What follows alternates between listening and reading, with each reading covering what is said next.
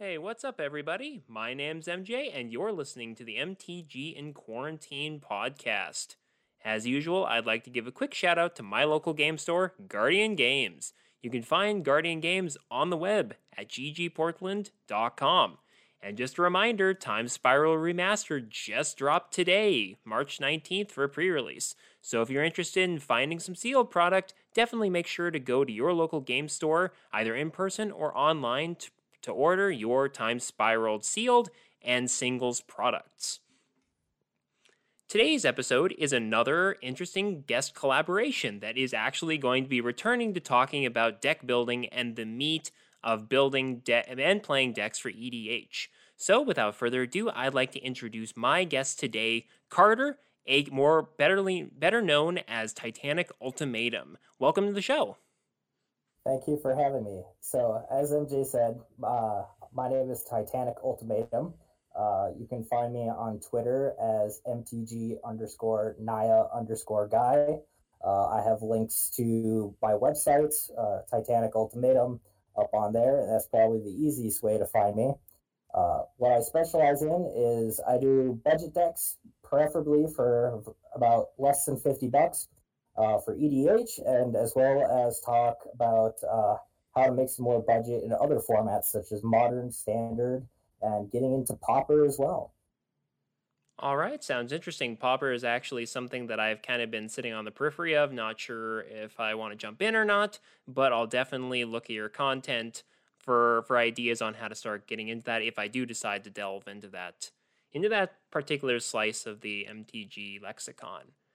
Anyway, so today's topic for the podcast is going to be building budget decks in EDH, specifically decks with a $50 budget. Again, this is something that we've both done. I actually got my start building budget decks because I hate spending a lot of money on cards. So it's it's definitely something that is also close to my heart as a deck builder. And I just wanted to have our discussion today be about the process of building a budget deck. So, obviously, we're talking about running cards that are not overly expensive on your wallet. Uh, again, this is regardless of their actual use and utility in the game. So, we're going to start with how we set a budget, how we go about building the deck under that budget, and then trying to make it work and try to make it functional in in a standard four player EDH pod. Sound good? Yeah, that sounds good to me. All right. So, about the budget, you in the pre-show, I know we talked about how we both have tried to keep most of the budgets in our budget decks to $50 or less. What about $50 has really piqued your interest about a good ceiling for building budget decks? So originally it was because I wanted to make decks that were around the price of like a pre-release kit or a pre-con. And so when you consider tax and all of that, a lot of times you can get up into the forties dollars. And I wanted to kind of set how kind of like set a limit for myself of how can I make as good of a deck as possible while staying in that price range that uh, someone would have have if they just went into a game store, say on pre-release night or whatever, to see just kind of that same price point. Mm-hmm.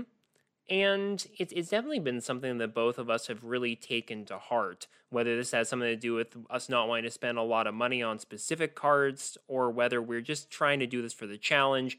I found personally the budget building actually forces me to get much more creative with my card choices than if I was just jamming a whole bunch of format staples into a deck and calling it good.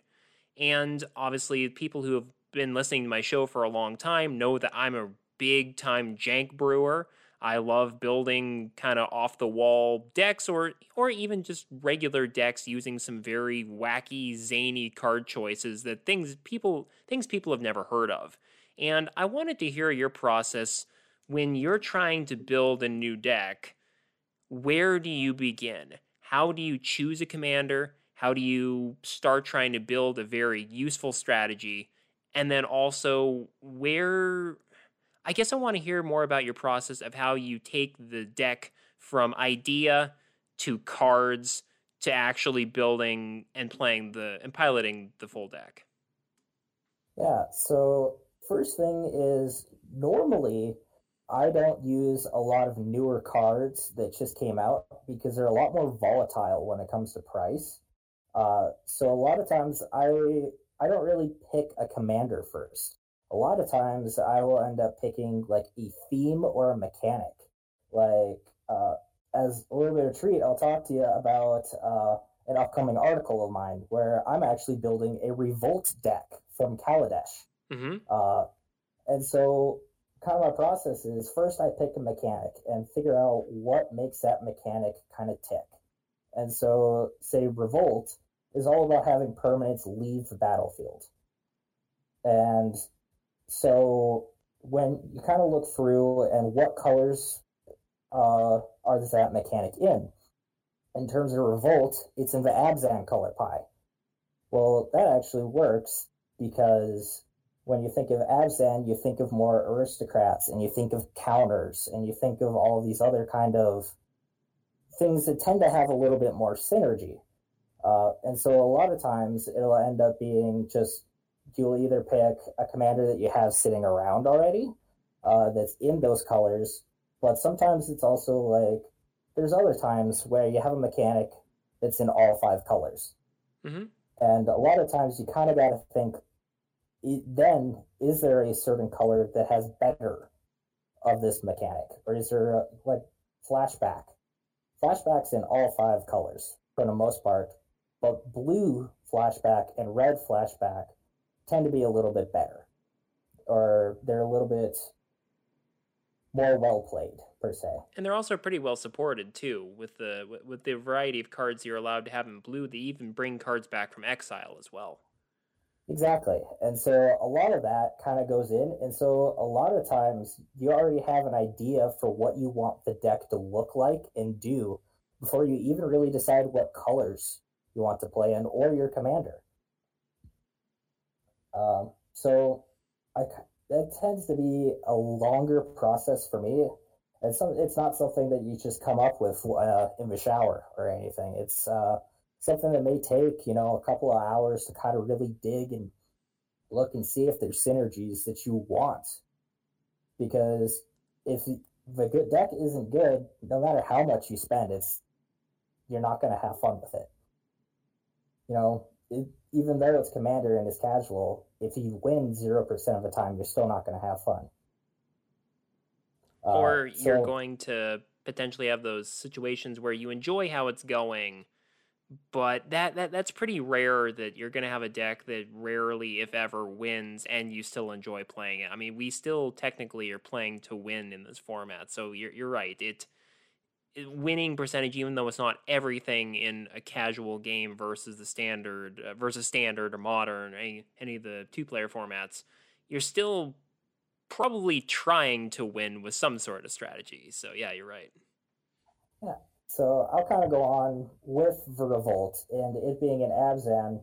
A lot of the cards have to deal with, uh, especially the green cards, care a lot about they enter with additional counters on them uh, when you trigger revolt. There's cards like Fatal Push, it's better removal if you trigger uh, revolt. And there's also cards like Hidden Stockpile, mm-hmm. that's a uh, white and a black kind of aristocrats type uh, enchantments for Revolt. And a lot of those things really work well with that Abzan color pie. So I knew that for building that deck, you want to be in all three colors, even if it's going to be harder on a budget, because getting access to all of those cards is so much more synergistic than if you were going to limit it to just, say, Golgari or just uh, Selesnya. You, you don't you want to get access to those powerful enablers for that theme or for that mechanic. And so I ended up going, I chose Abzan for that deck. And then you also kind of look, and there's a lot of cards like uh, Daghatar the Adamant that is a commander that cares about plus one plus one counters. But also coming out with Ikoria, was that Abzan precon that doesn't even care about, say, plus one plus one counters, but rather it's just counters in general. Cards like Tayam is actually cares about reanimating. Well, reanimating is really good when you care about aristocrats, and Mhm. they enter with vigilance counters. So there you have your counter synergy that also goes with that green deck or the green portion of Revolt. And you got tokens that uh, for uh, aristocrating for your uh, uh, hidden stockpile. So com- some commanders just kind of naturally fit in, even though you wouldn't think that Tayam would be a uh, revolt commander. It ends up being a lot more synergistic when you kind of really think about what that mechanic wants to do and what that mechanic has a lot of synergy with. So I ended up going with Tayam uh, for for Revolt deck, and it ended up being kind of a cool deck. Even though you have three colors, uh, having access to green tends to be a lot better in terms of ramp. You know, having to pay for a Llanowar Elves is a lot cheaper than a Sol Ring. hmm You know, you got to put those consideration in when you're wanting to build a fifty dollar deck. Having to spend three dollars for a Sol Ring, you know, when you can only have fifty cents per card, you got to also think like, well, if I want to play this card, then I have to cut back this card, this card, and this card hmm and so having access to green is actually really good for budget decks because their ramp tends to be a lot cheaper. Cards like Cultivate is so much cheaper than Sol Ring. Cards like Llanowar Elves and all of that is a lot more synergistic, even with time, because you can reanimate them. And so having that permanent based ramp is really good. It also it gives you a creature so that you can trigger revolt. So there's a lot of my decks what I'm trying to build care more about synergy than converted mana cost or mana value as it's going to be called in uh, Strixhaven. Mhm. It's it's a lot. So there's other that that's kind of a big thing when building on a budget is just don't really look at the CMCs because a lot of the cards there's going to be strictly better versions because they cost a mana or two cheaper. Well, in uh, Commander, does that really matter? You know, does hitting your ramp on turn three rather than turn two matter if it's going to be a 10 turn game? Could it? Yes. But is there just as much of a chance that it doesn't matter at all? Absolutely. You know, supplying your Manaliths rather than having to play Arcane Signet Mhm. There's a huge price difference. But in the end kind of game, does it really matter? And a lot of the times, if you're playing with people that have similar budgets, like I'm not going to say that any $50 deck can beat a $1,000 deck or $300 deck easily. But it's Commander where you're also, you know, only expecting to say have a 20, 25% chance to win hmm does ramping a turn later really matter? In general, probably not. You know, if if everyone's at a pod where things are similarly leveled, then playing on a budget doesn't really matter nearly as much. You know, one thing that kind of also inspired is uh, those familiar with the MTG Goldfish uh, EDH channel uh, Tomer or Budget Commander plays a lot of budget green decks and absolutely wipes the table. You know, that's kind of got a uh, famous for that, per se. And that's kind of also something that you really also, it helps you kind of put your budget in mind. It just doesn't matter quite as much. You know? Mhm. And I guess kind of another big process for me when building decks is knowing how much money to put into the land slot. Oh yeah, that's really Yeah. important. You know, and there's a lot of factors that really go into that. You know, if you're playing a one color deck versus a two color deck versus three plus color decks, you know, you can't afford to put a city of brass in every deck. You can't afford to put, you know, shock lands even a lot of the time. Mana confluence or and yeah, any of those uh, filtering lands that allow you to do one mana of any color but are rather expensive.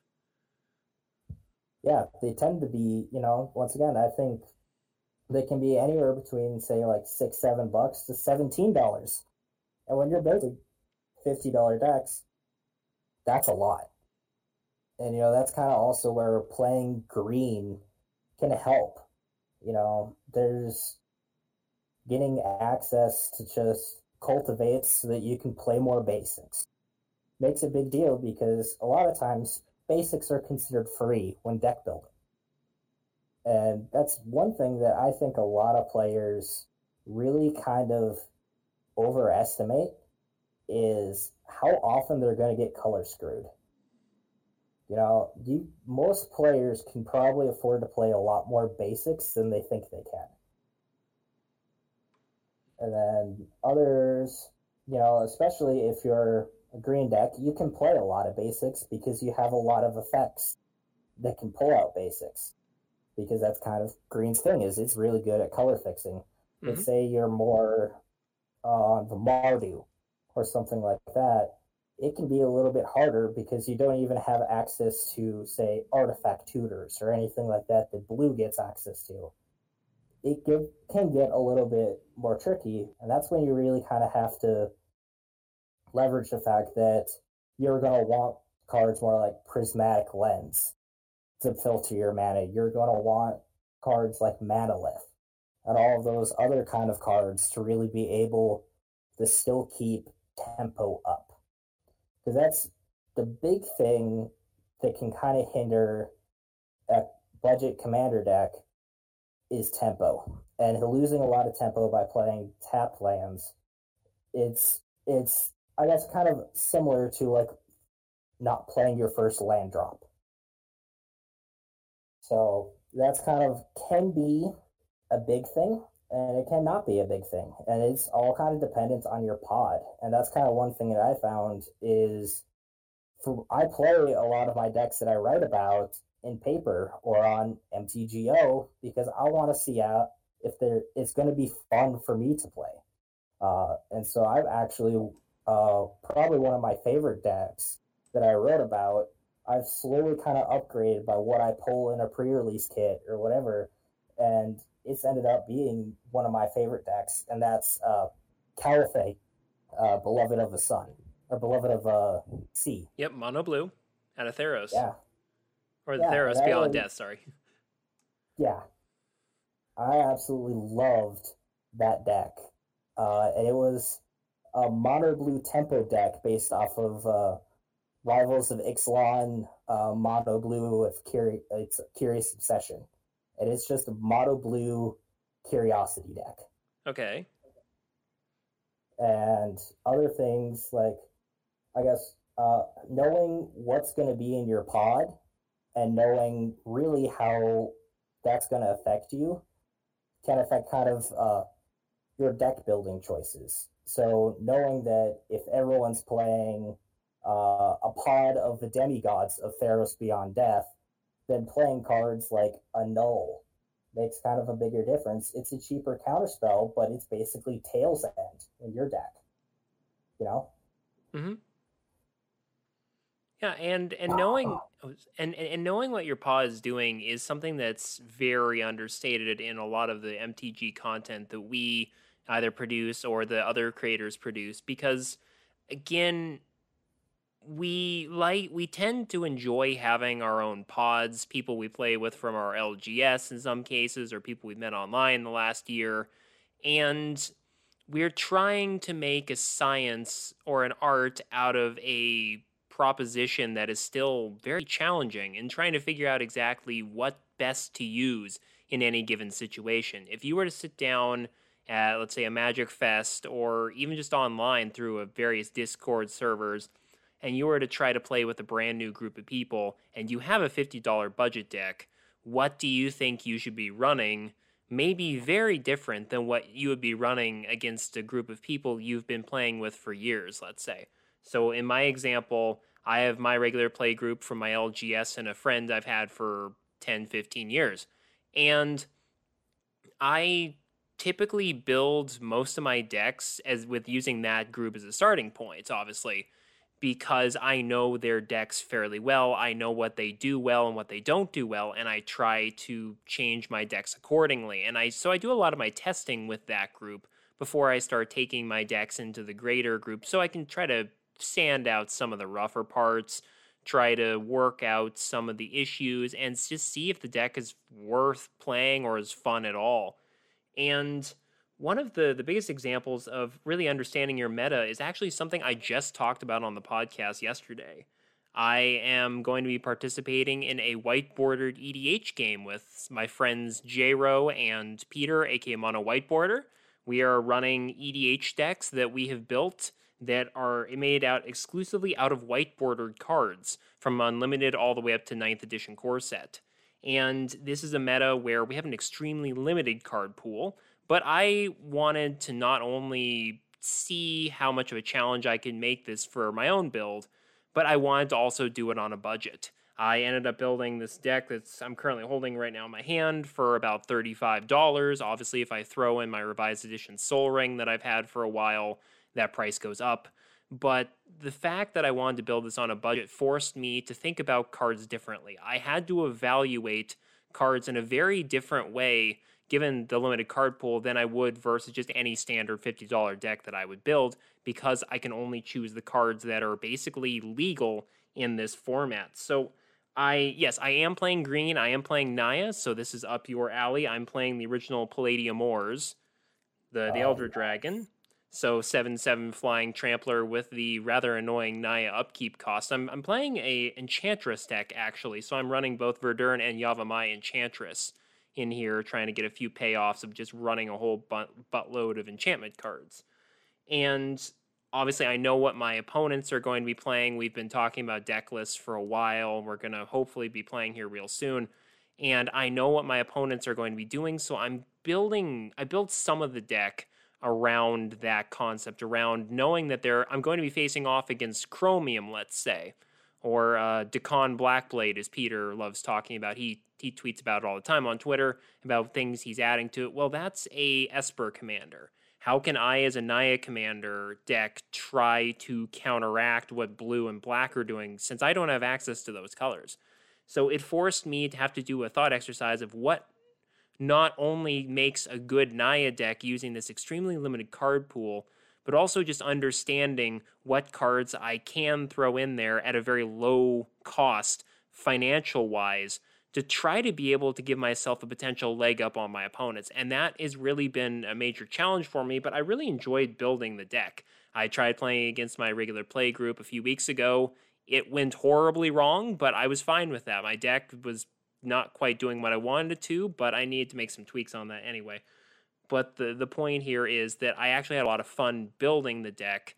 It doesn't work the best outside of the the white border meta, but it definitely challenged me in a lot of different ways that even I, as a fairly experienced budget deck builder right now, or at least someone who would like to think that he's somewhat of an expert, uh, it, it made me have to reevaluate my own process for discovering cards and then finding interesting ways to make it work just given the the number of restrictions I put on the deck. Yeah, that's something I I also find probably a lot more fun is and I think a lot of people almost have more fun building decks than playing them. Oh yeah, I can definitely attest to that. And you know, that's a lot of kind of how I make decks. Like I made a mono white Soul Sisters near death experience deck. And stuff like that that would I probably enjoy playing it? No, because I am someone that forgets a lot of triggers, and so I would end up getting frustrated at myself. But is it something that someone that you know really wants to play a Soul Sisters deck would really like being able to play, and they find you know a fifty dollar deck that does everything they want to? Absolutely. And would it be fun in a pod that's also looking for everyone's trying to get one cool alternate win condition to go out. Absolutely. That, you know, that's something that I don't think can be overstated enough is being able to build a deck for a pod will allow you to have so much more fun than just playing it versus strangers. You know, being able to go, you know, we're all playing decks from the of around the same power level. We're all playing, say, Pauper Commander decks, or we're all playing fifty dollar decks, or we're all doing this. Okay. It gives you uh, restrictions, and it it can be a lot more fun than you would probably originally think because you're not feeling necessarily as salty about someone getting, you know, a turn one Sol Ring when you know that they spent a lot more of their budget going towards it and that you have to be prepared for that kind of stuff. I find that to be a lot of fun, especially when I'm brewing a deck of if when I brew a deck, what would I want to be in that pod? And that tends to have a lot more uh, creative choices when making decks as well. And I find it to be a, a lot more fun uh, if you can build a deck for a pod rather than for uh, a random meta. Yeah, I really enjoy that too because, like I said earlier, I know who my opponents are, I know what their decks are, and they don't really like building decks all that much. Versus, I build uh, just a bunch of decks. I bring them into games, they win a game or two, and then I try to reevaluate. For instance, on Monday, I built a very janky, weird Scion of the Ur Dragon deck. I was just digging through my long box of chaff looking for every big beater dragon I could, threw them into a giant goulash, and ended up actually winning a game with it because I was able to reanimate all of my dragons out of the graveyard. And it's just one of those kinds of decks where I don't know if I'd want to necessarily do that sort of thing on a long term basis. But the fact that I was able to try something new really makes me happy when I build decks. I like trying to not take the beaten path, try to find something a little bit different that I've never done before. I'd never utilized dragons in any any sort of real deck. Um, and so it was an opportunity to throw some of them in there. Obviously, we had powerful ones, but I even threw Shivan Dragon in there just because you know it it is an important card in the MTG lore, and it a lot of people have a soft spot for it. And it was one of the first cards I ever got too. So I think that being able to utilize, uh, I wouldn't necessarily call it a pet card in that case, but being able to try a different play style really made it for me, even if I probably won't actually take that outside of my play pod. Yeah, and sometimes, I mean, I'll, I'll refer back to that uh, Callaphe deck that I made. It was the first ever blue deck I played. You know, I've, and that's including pre-releases and other pre-cons. Mm-hmm. You know, and that's something that I ended up finding that I really like building that deck. I really like having just a deck that started off as draft chaff, and now it's just you know whenever I come back from a pre-release, it's oh I opened this cool big dumb six mana blue control finisher or whatever, mm-hmm. and you know that's perfect for his deck.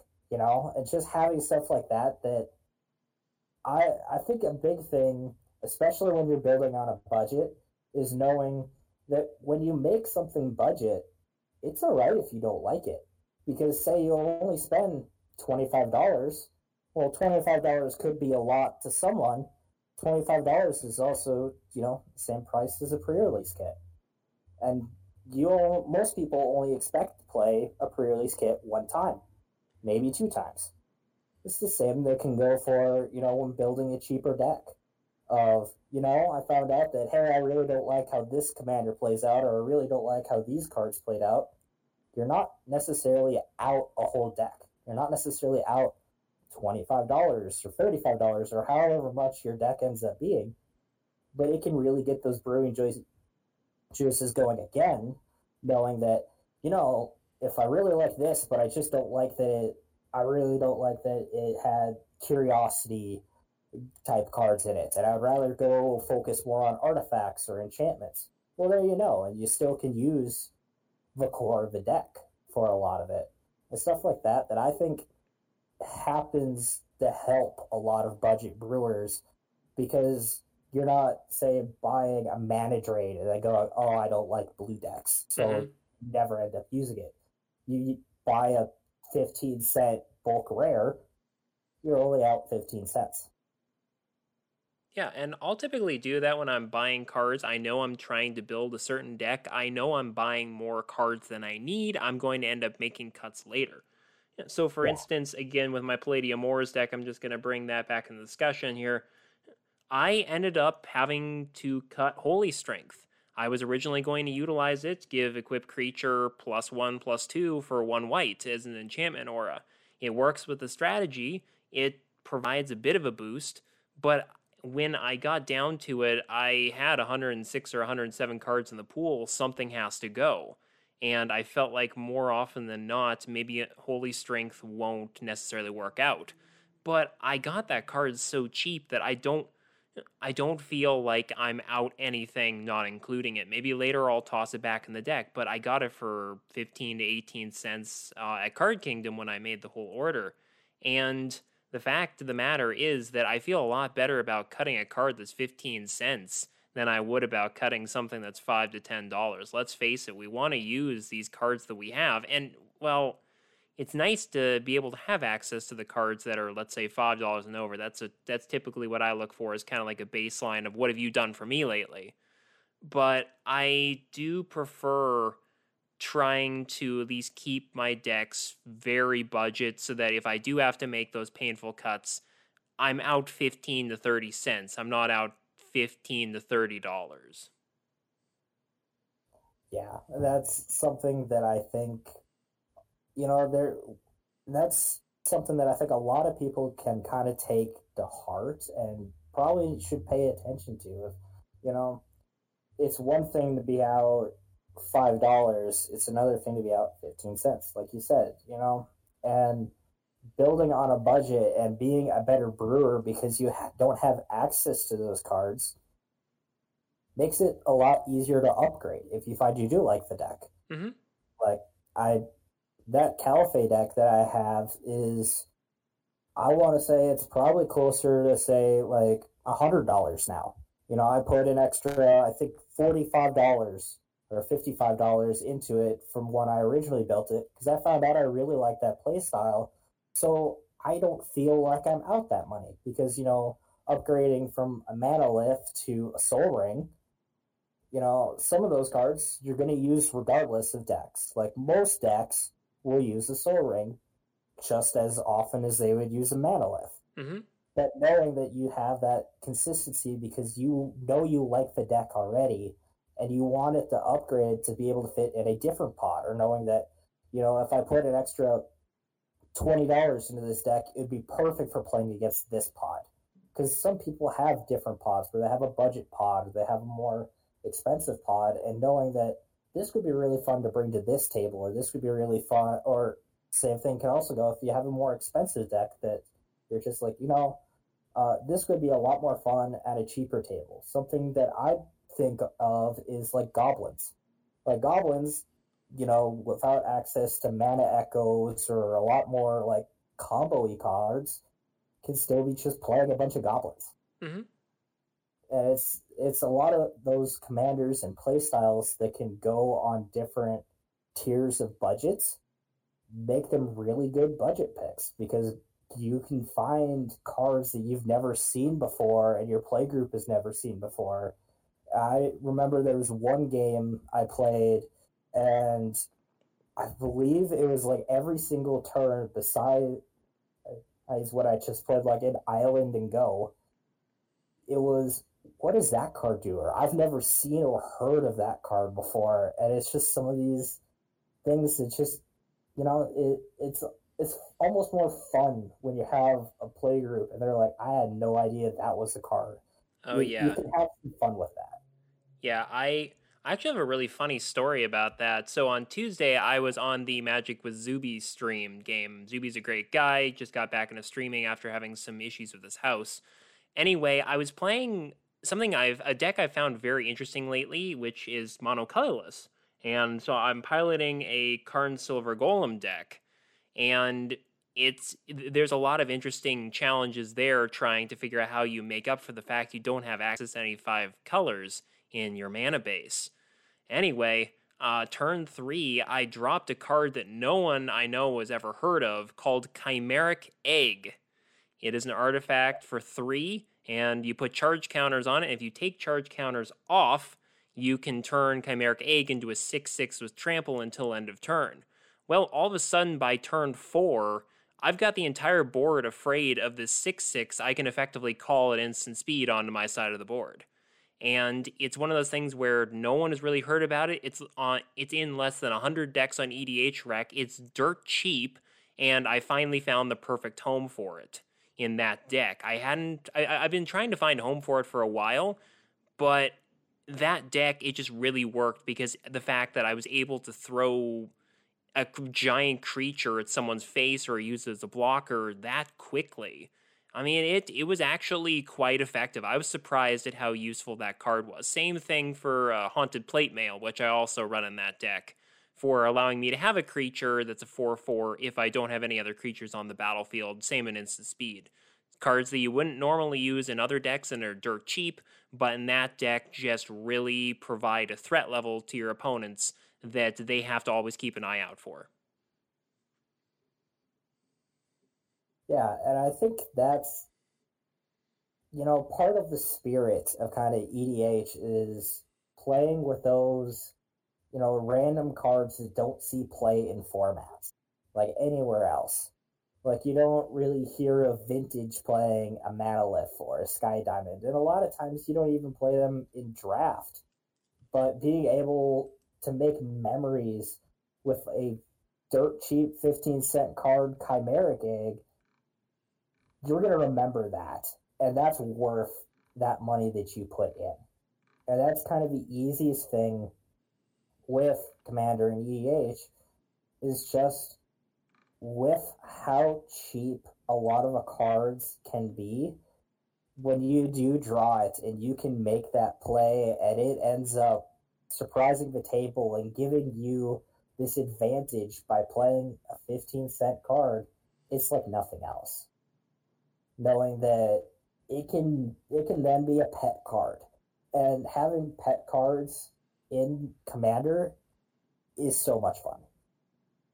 Yeah, Chimeric Egg is definitely over the last couple of times I've used it, it's never led me astray. I'm able to drop it on turn three on curve and it's basically like having a creature because your opponents are going to be playing non artifact spells from turns three to five, especially in my local pod. Is I know they, I mean, they will play some mana rocks, but typically you're trying to build your board. You're going to maybe do a little bit of ramp, play a creature, and it's just a great way to just be able to get a whole lot of value and just just by sitting back and doing absolutely nothing.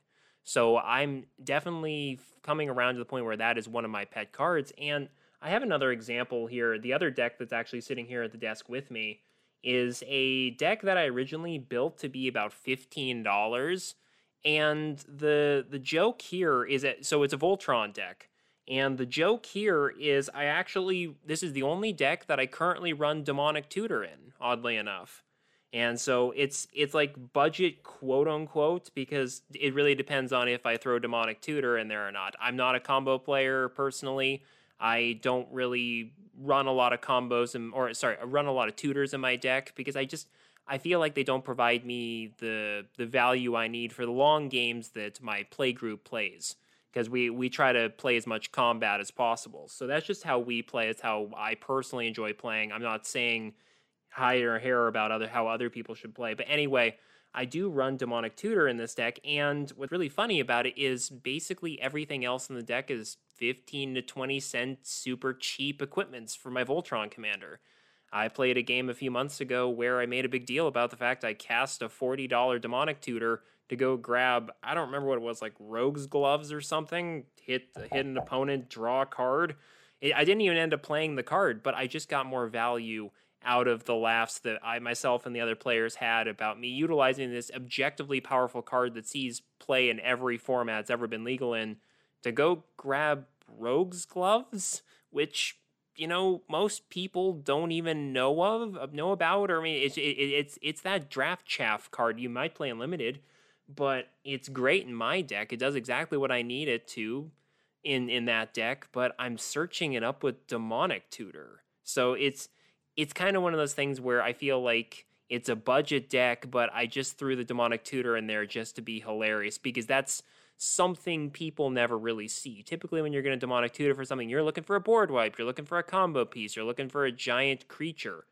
I just searched up a tiny two drop artifact that allows you to draw a card when you hit your opponent with a creature. It doesn't exactly work with the with the way demonic tutor is usually used. So I, I, I just think it's kind of funny uh, how how that turned out, and it, it, there's never a dull moment when I resolve demonic tutor to do something like that.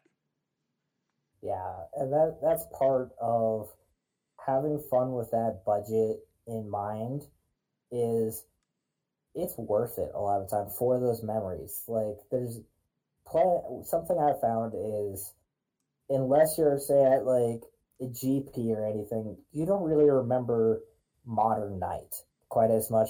You don't really remember standard night or you pro well, things that you probably remember is that draft where you opened that absolute bomb rare that was perfect. You remember those commander games where you do something exactly like that for demonic tutor into a rogue's gloves. You know, it's something like that that makes it so much more fun building on a budget because you think of like, you know, I only spent twenty five dollars and I'm gonna have that memory that lasts a lifetime rather than, you know, spending 60 80 100 dollars or whatever on a commander deck that you end up not liking. You know it's it's a lot more not even necessarily about the deck but about that satisfaction that you have playing and piloting it. Yeah it definitely is. I I've built and torn apart more decks than I can really count in just the last year alone.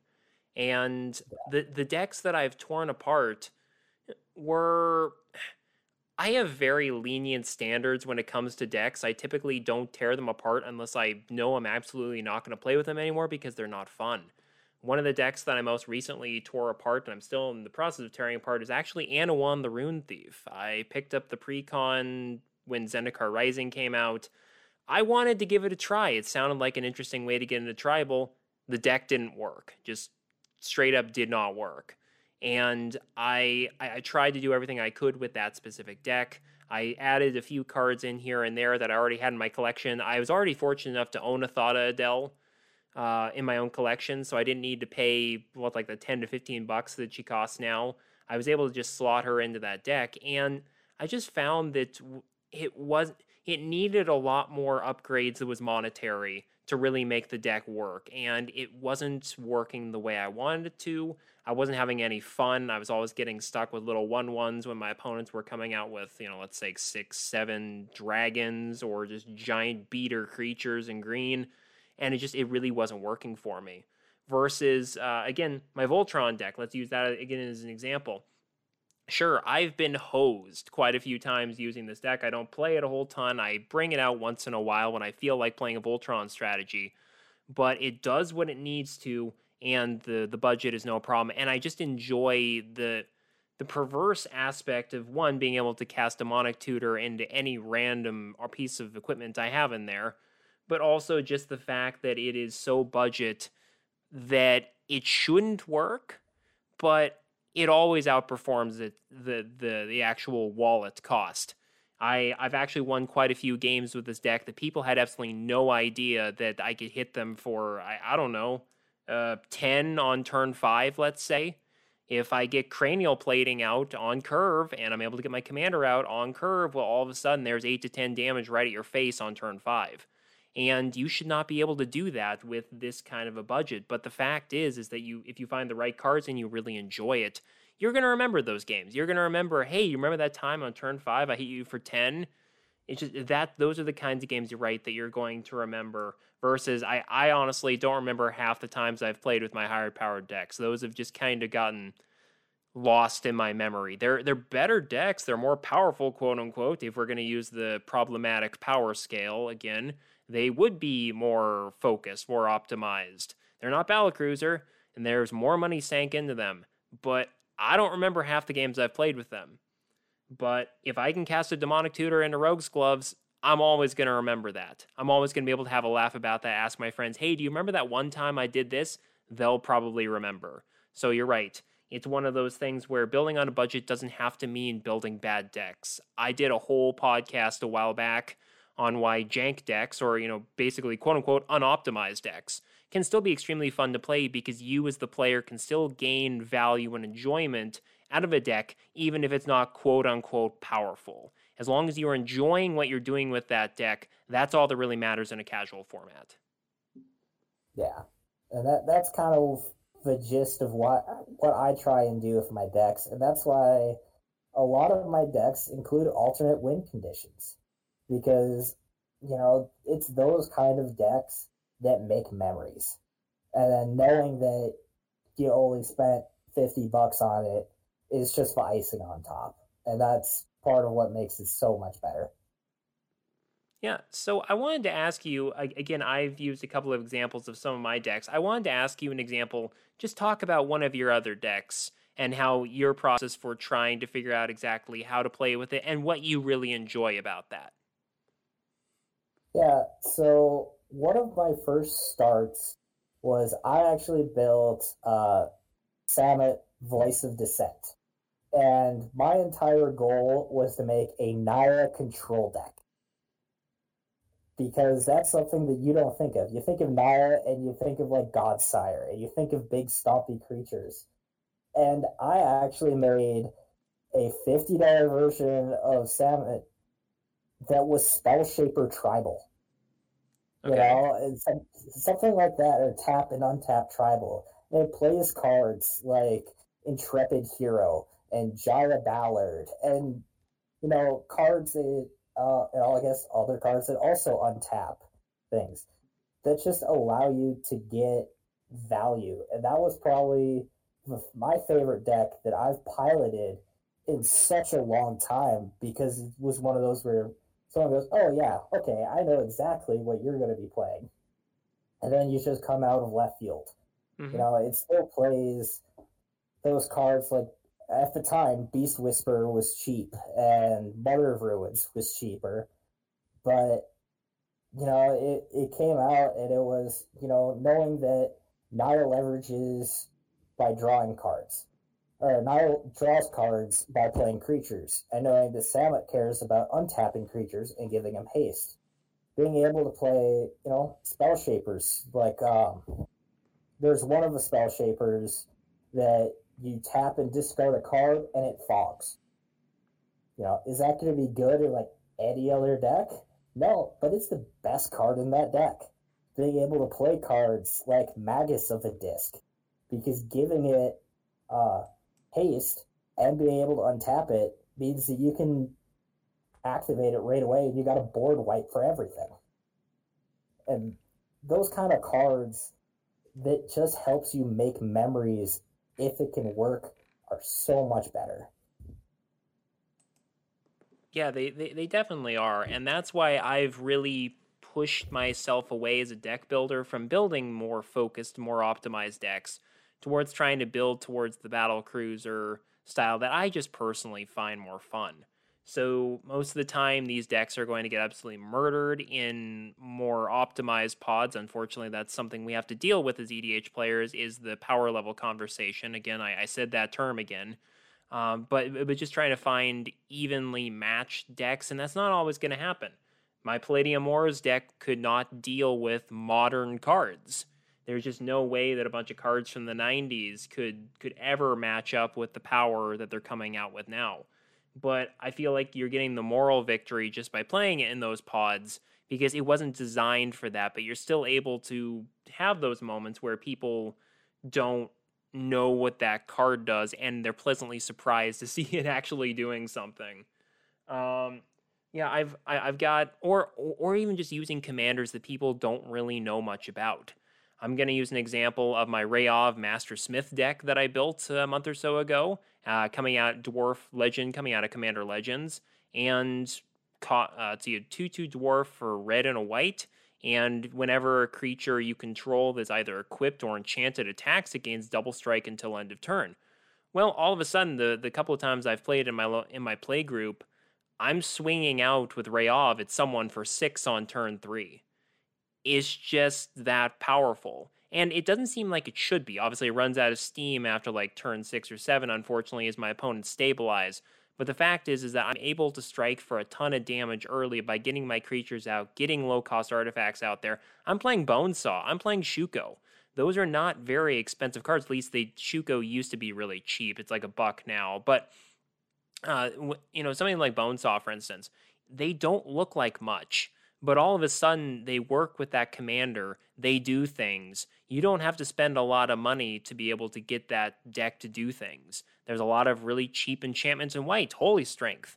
You can i can toss that on Reyav, and all of a sudden he's swinging for three or, or sorry six on turn three again there's just so many things you can do to be creative even under a budget because there's a lot of great cards. And again, I think the the biggest thing that at least I was very confused when I first got into Magic a couple years ago was that the most powerful cards or at least very good cards don't have to be expensive monetarily. You can have a lot of very good cards that only cost a dollar or cost 50 cents because maybe they're not format staples. If we want to consider staples being the most expensive cards, let's say, or if we want to go into supply demand, whatever. I, I really don't try to go into the finance side of things too much, but you can still find a lot of really good cards really cheap. And maybe the, maybe the card you want to play is really expensive.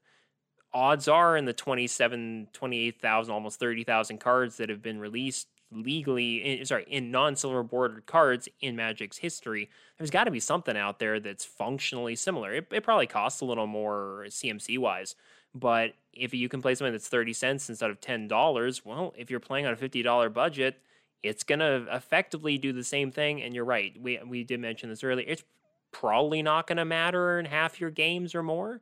So just using that budget to restrict yourself forces you to be, I think, more creative in the end.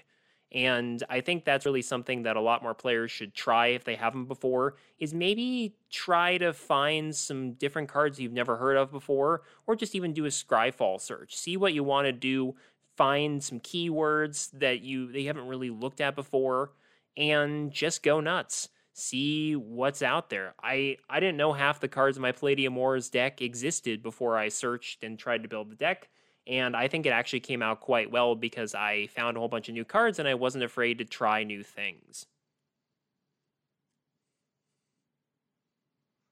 Yeah, I, I think that's that's kind of the, the theme that has been uh, this episode is just a lot of the times it doesn't end up mattering. You know, um, counterspell versus cancel even.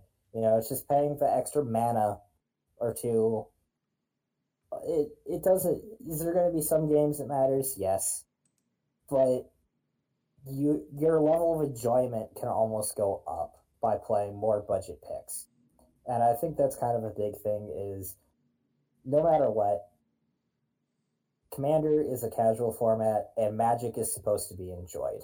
And if you enjoy by playing on a budget and you find that so much more exciting and fun knowing that your $25 deck just took down a titan of a format you have so much more fun. And that's why i really try and build a lot more budget decks and try and even beyond playing commander seeing how can we make this deck more budget or what is the most expensive parts and how can we continue to keep synergy that really holds decks together while playing on a budget.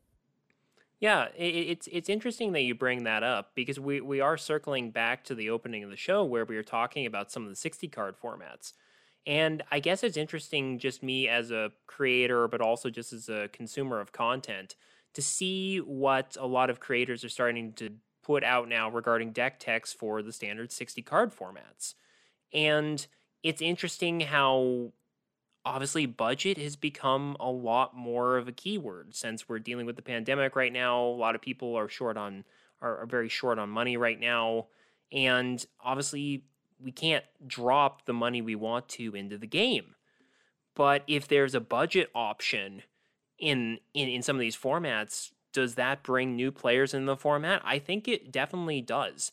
I for instance i i don't play modern because it has a very high entry cost but if you were to, to tell me that, hey, here's a $100 deck that actually functionally does just about as well as the $600 deck, you know, I'm, I might be more interested in taking a look at that over time versus, hey, you have to pay $600 at the door. Is, is this an entry fee? Or is this a way that we can try to utilize our EDH thinking about how budget can actually be a good thing and not be a hamper to start reevaluating how we look at other formats? And that, that that's probably a different conversation entirely. I just think it's interesting to consider that as a possibility about why budget has become so important here recently is that it just maybe EDH and Commander have had more of an impact on the other formats than we know of. Yeah, and I like that you mentioned modern because that's actually what my latest uh, article was about. Was my favorite deck of all time is Zoo, and Zoo is known as being very expensive because you play a lot of fetch lands. And I took this you know, eight hundred dollar fetch land filled deck, and I took it down to one hundred and fifty dollars because knowing that still having this synergy, and although you might have to play another basic or two, and leveraging even from the Pauper format of uh, there's a red green cascade deck that plays very similar to Zoo, and knowing how you can leverage between different formats. Now, is the deck going to be nearly as good as the $600 version? No. But it still keeps that synergy and it still keeps that what makes the deck tick. It just takes it to a little bit more budget. And that's how I actually got into modern was by building this budget uh, zoo deck. Mm-hmm. And it's definitely something that I would be looking in for if I ever got the itch to start trying out 60 card formats. Obviously, a lot of that has had to do with the pandemic and all these events being postponed or canceled. But the fact that there are budget builds out there does give me a little bit of hope that maybe someday, if I did say, hey, you know what, I want to try modern out, I want to build this deck, this really speaks to me.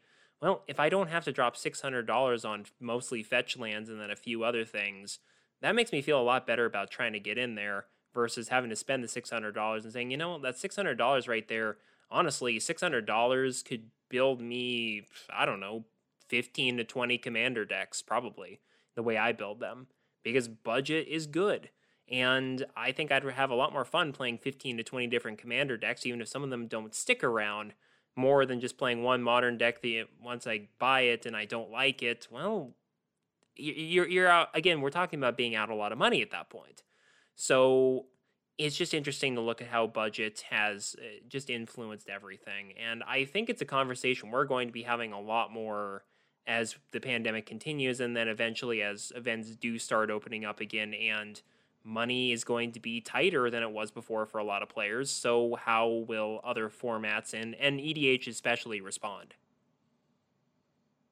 Yeah, I, I agree. I think that's something that certainly has inspired a lot of my own deck building is how how can this deck continue to operate or how can I do it knowing that a lot of people aren't going to have the money to drop on this or that. So using a lot of cards that you would get in a pre-release kit or something like that really can help out a lot of players. And that's something that I really kind of take a lot of pride in.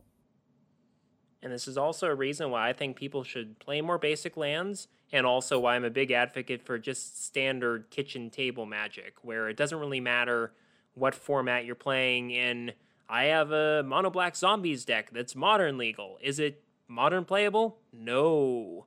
But do I still keep it around? Yes. Because you never quite know when you, someone just wants to play with 60 cards and there's nothing on the line. You don't have to worry about being overly competitive. You can just play and that's really what got me into playing EDH was I, I learned how to play utilizing just 60 card decks whatever I had sitting around and then learned wait you mean there's a whole format based upon this and that's how I got hooked on EDH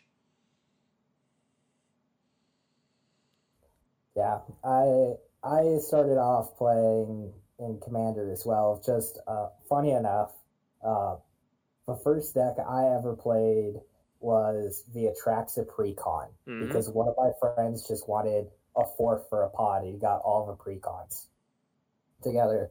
And so I go from a deck that has been, can be you know, Super Friends or Poison or even Saproling or uh, Spore Counters and stuff like that. Something that in general is very can be very expensive because it's four color. And I go, nah, I want to play thirty dollar decks.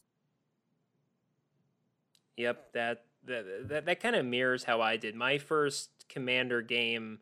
Officially, was using the Meren of Clan Nel Toth deck out of the first Commander anthology set, and I love that deck to death and I still have never built a Meren deck because the cost of that goes up, but someday maybe I will because I have a lot of the cards that make it work for, and I could probably make it around for a 25 to $50 budget just because there's enough good stuff at the lower end of the price range that I could still throw in there to make it a halfway decent deck, to make it competitive at my local pod.